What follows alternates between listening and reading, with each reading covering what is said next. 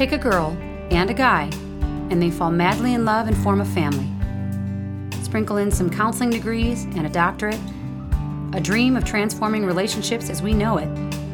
And 20 years later, we give you power couple Dr. Ray and Jean Kadkodian. And this is their podcast, Couples Synergy. Welcome back to another episode of Couple Synergy with Dr. Ray and Jean. I'm Dr. Ray. And I'm Jean, and this is our podcast about love, marriage, and relationships. Please check us out online on our Facebook page and Instagram at Couple Synergy or our website, couplesynergy.com. And be sure to subscribe to our podcast or send us any suggestions on topics you'd like to hear more about.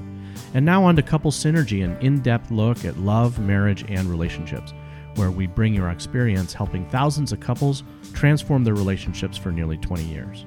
You know, everyone says you have to work on your relationship, but nobody teaches us how.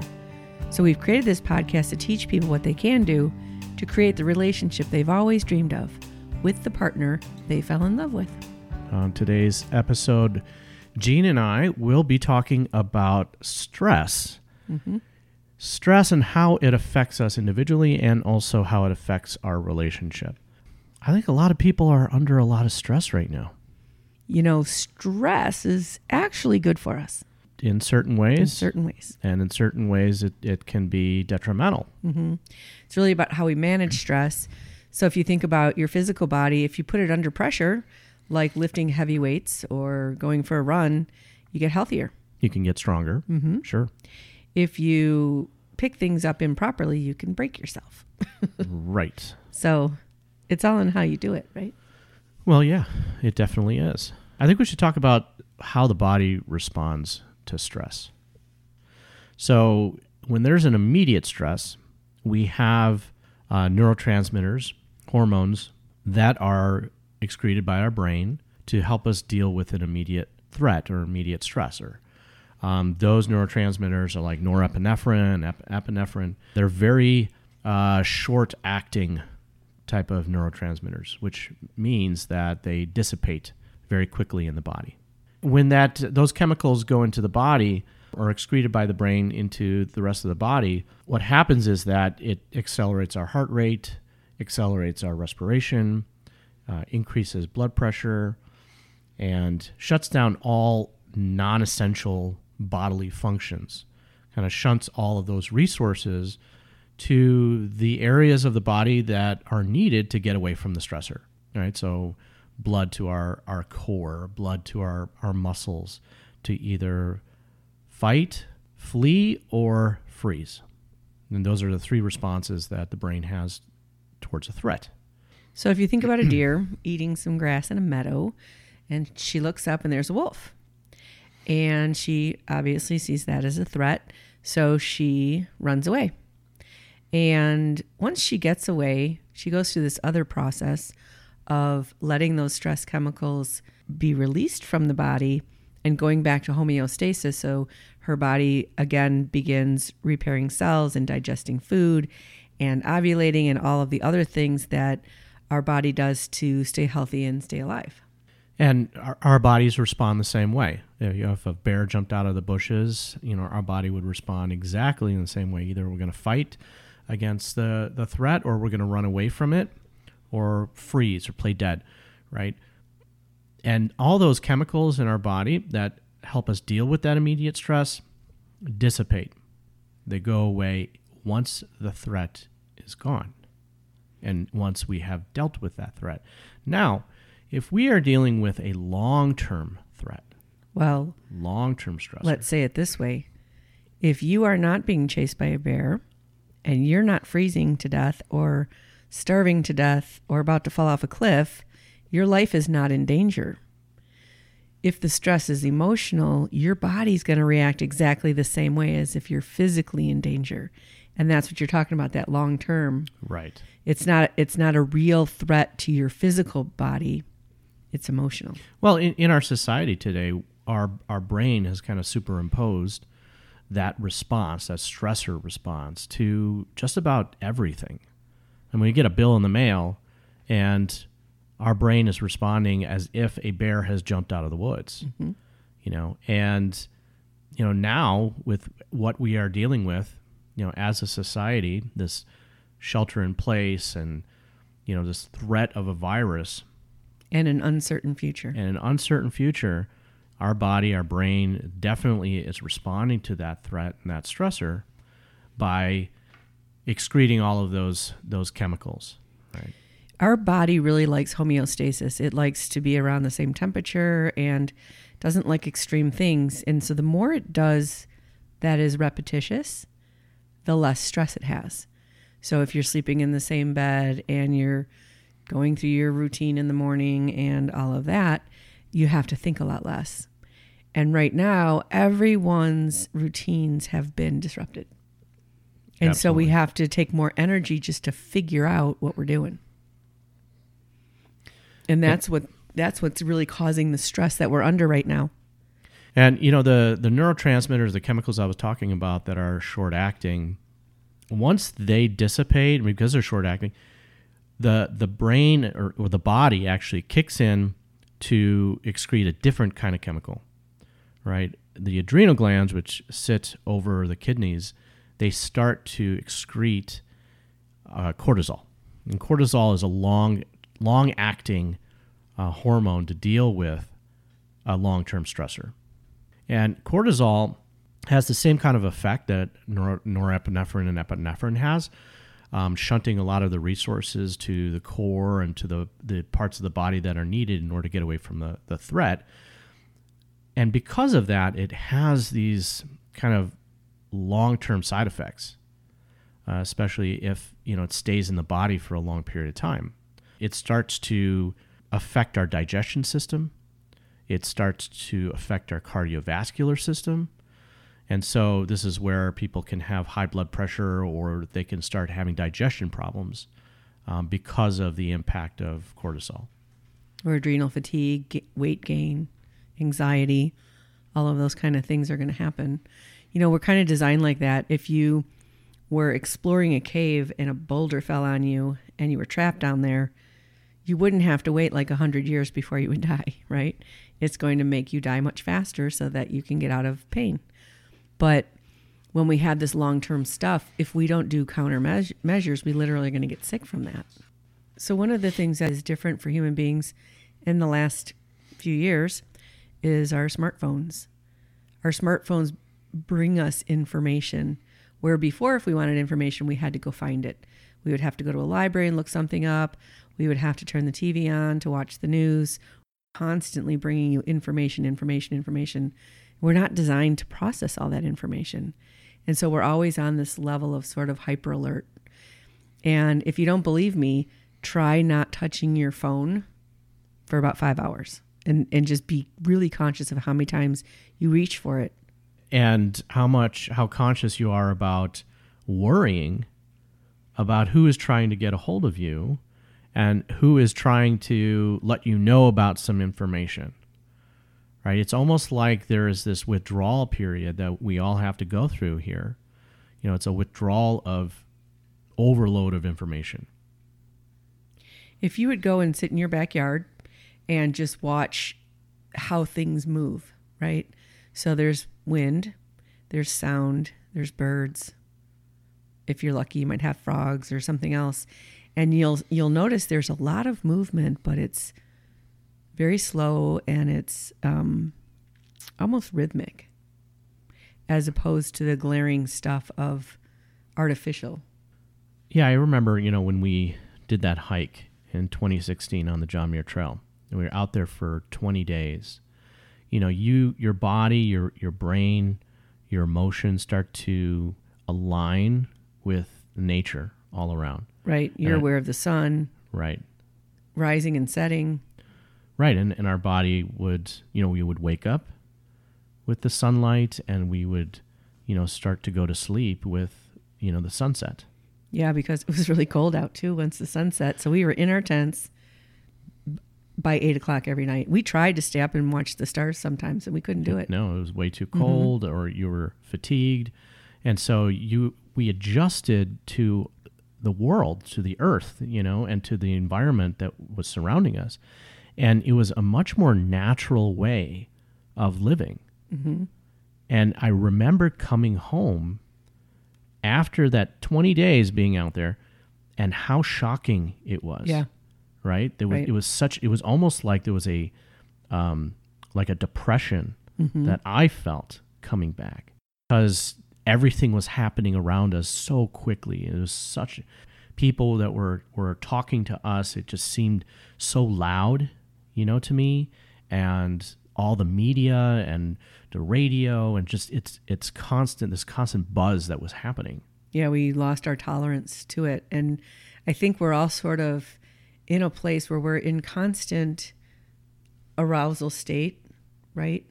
And it feels normal, but you see so many people with anxiety and depression, so many, you know. And I think that um, when we feel that way, we it drives us more into doing unhealthy things, eating, drinking, spending too much time on our devices, all of those things that don't make us feel better.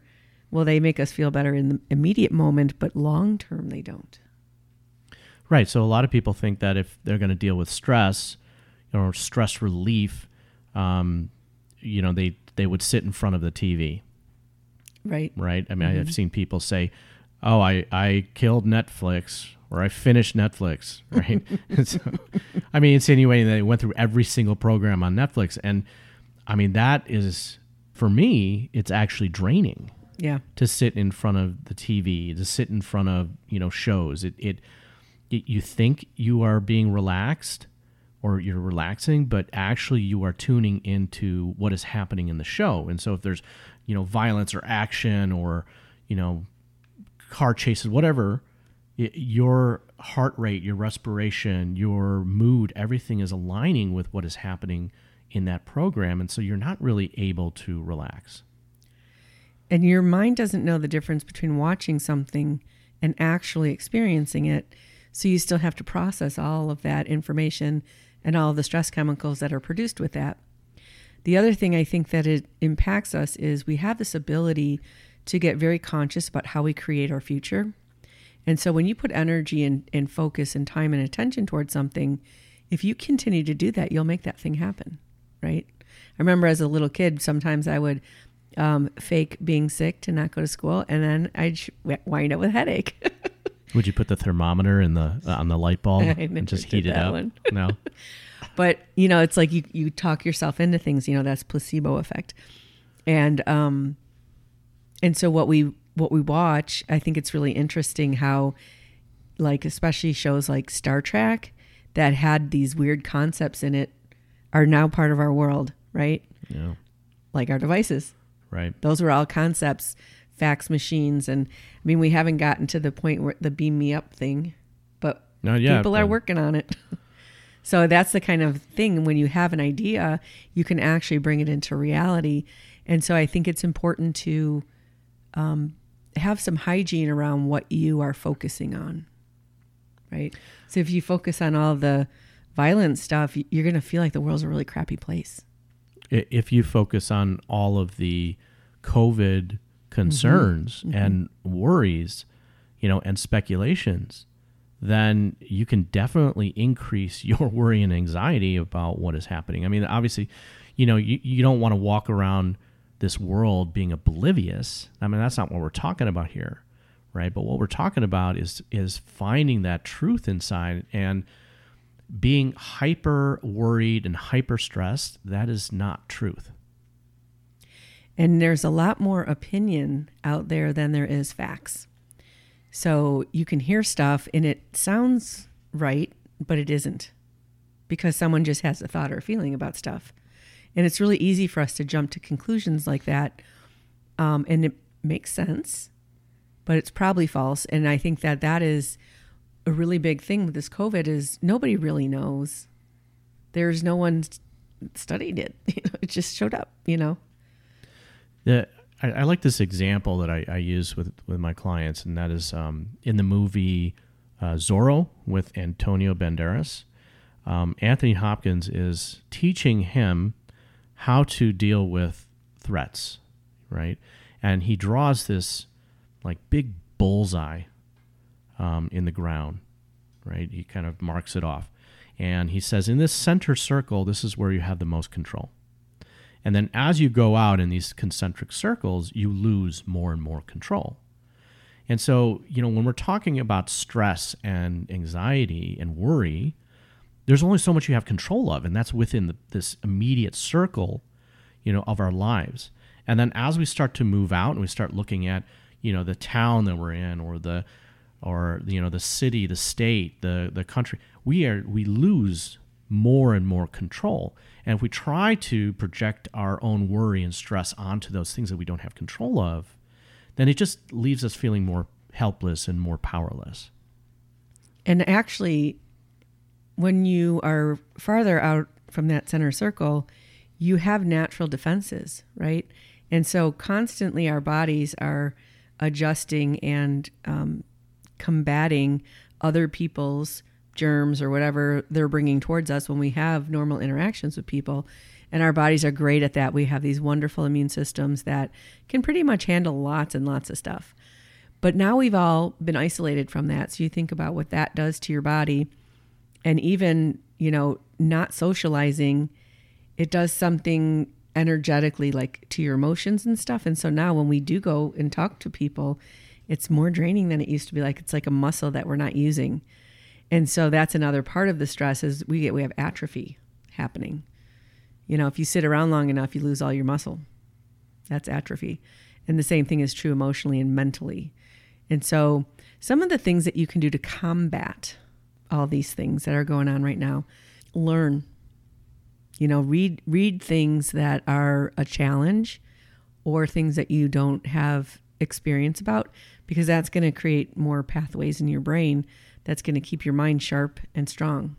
You know that that's an interesting point. You know, read read things, you know, in order to learn. I've actually found myself reading about you know, fiction, fiction books, but fiction books that were, were based on some type of pathogen, some type of pandemic that is going on, you know, in the world. And, you know, I started to question why I was doing that.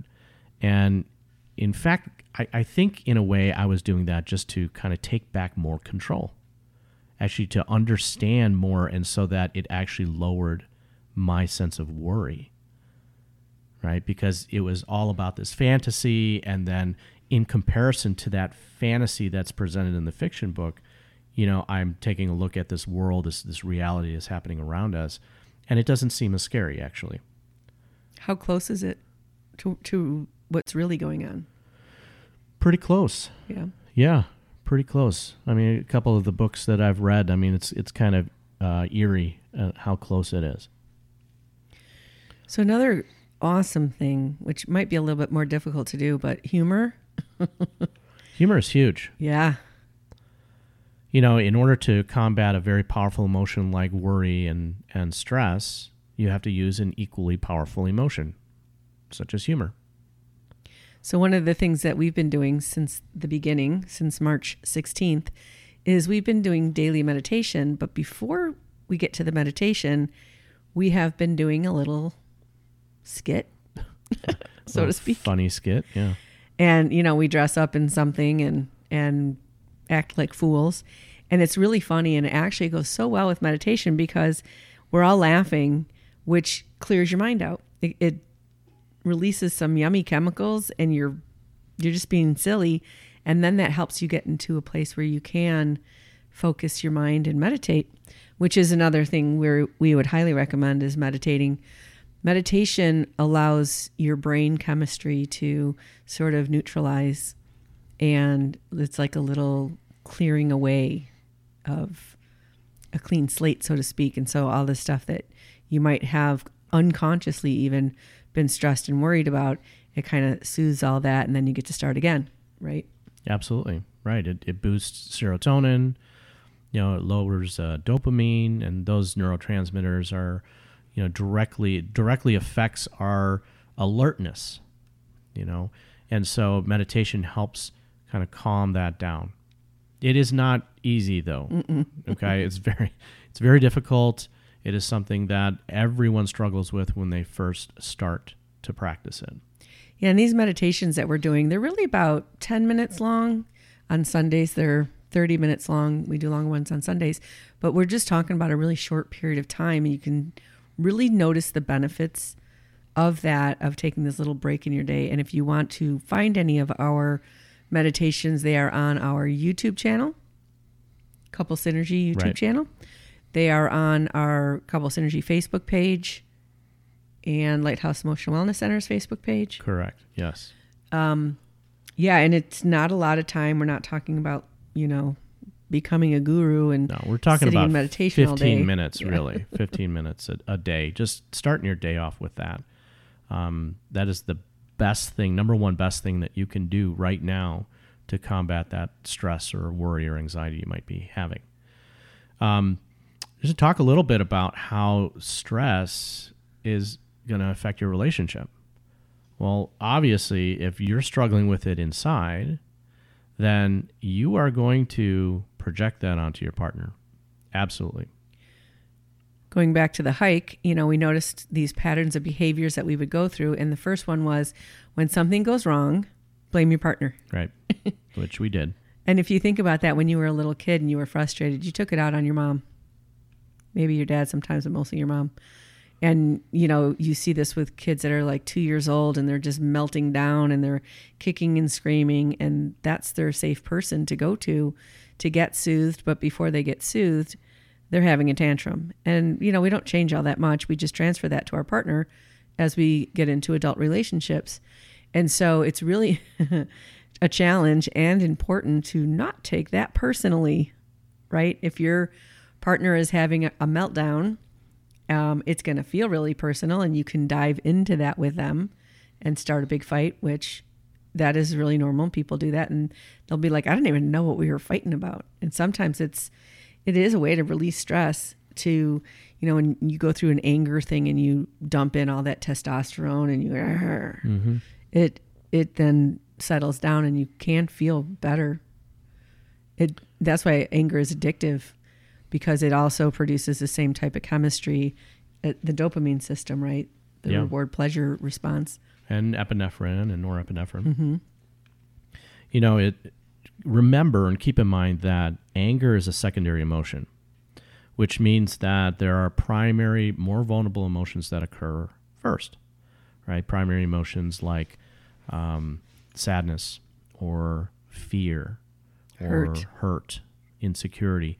Those those emotions are very uncomfortable. And when we feel it, we we want to get rid of it. We want to avoid it, right? We want to distract ourselves from it. Uh, anger comes in to protect us from feeling that those emotions. So it's kind of like an armor. And so a lot of times, if your partner is coming at you with this anger, you know, if you are able to not take that personally and able to see through that that armor and see what's underneath, you're going to realize that your partner's hurting or is afraid of something, right? And they're just they're really they don't know what to do with those really uncomfortable emotions, and it they are projecting that they're kind of taking all that out on you. There's a really cool sculpture. If you search for Burning Man child sculpture, it's this it's these two people sitting back to back on the ground like they're both really depressed and sad. And it's made of wire. And then inside are these lit up children that are reaching towards each other. And so whenever your partner is having a meltdown, it really is their little person inside of them that's hurt or scared that wants soothing just like the two year old does, right? But they're kicking and screaming, so you want to run away from them. but if you can lean into them and, and not take it personally and help soothe them, it'll strengthen your bond. And then you can have a real conversation about what was that, you know? Yeah, learning to connect with what your partner is feeling deep down inside and where it's coming from. That is really the biggest challenge. And that's really where healing actually takes place in a relationship. You know, if we just stay at the surface and just fight out, you know, this 15% that is above the water, right? If you use an uh, iceberg analogy, Like who's doing the dishes? then it just right it, it- it's just a surfacey argument and the real issue actually is not addressed Right. And so if your partner's coming at you right now with anger and, and frustration and all of that, take some time to, to kind of drop your guard and truly understand and explore what it is that your partner's feeling deep down inside. You know, is there, you know, are they having more worry right now about everything going on? You know, are they thinking about their parents? Are they thinking about, you know, your kids? You know, are they feeling fear about the future and about money or about their career? You know, all of those things are happening. They're, they're facts that are happening. And how we are reacting to them, that is an individualistic thing. If you think about being around a small child that has a fear of monsters under the bed, you wouldn't just say to them, shut up and go to sleep. There's no such thing. Right. And when your partner is upset, you want to kind of treat them the same way. Like you would go in and you would hold them and calm them down and tell them everything's going to be okay. And you would actually pretend like you believed them. Oh, there's monsters under the bed. Let's go tend to this problem. Right. And so you get out your monster spray and you spray out under the bed and, you know, maybe in the closet just in case a monster got in there. And you apply this emotional first aid to this child and soothe them. And then they can go back to sleep and overcome whatever that imaginary fear was. As adults, it's not necessarily imaginary, but it's probably past. It's it's history that's coming up for healing. And that's why it's really important not to take it personally and to hold the position of the parent to your partner's inner child. And that way you can start a process of healing and a really deep connection. Just think about when was the last time that you you actually soothed your partner because they were going through something. Like maybe you gave them a hug, maybe you held them, you know, maybe you caressed their head, you know, touch their head or hold their hand, right? Because they're going through something difficult. So take some time and be careful with your partner. Everyone's stressed out. Take a deep breath and figure this out together. We want to wholeheartedly thank you for joining us. And for all you listeners today, thank you for joining us and listening to Couple Synergy. Our passion is in helping couples and people have happy and healthy relationships, and this podcast gives us a fun way of bringing our knowledge and expertise to you, our listeners. We hope that by listening to this episode today, it was not only beneficial for your life, but also your relationship. For all you listening, please subscribe to our podcast and please leave us a review. If you have any questions, comments, or topic suggestions, please email us at contact at couplesynergy.com. For more information about Couple Synergy and our programs such as Relationship 101, the Couples Weekend Intensive that is hopefully going to be this October. October and 15th our, through 18th. Yes, our premier program called Couple to Couple. Look us up online at couplesynergy.com. And if you know someone that can benefit from this episode, please download it and share it. Yes, please. Until next time, synergize your life and synergize your love.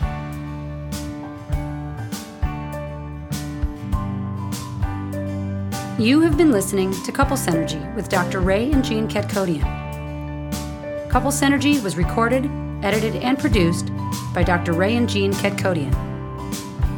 Voiceover and music entitled Breathe and Let Go was recorded and composed by Gina Gonzalez.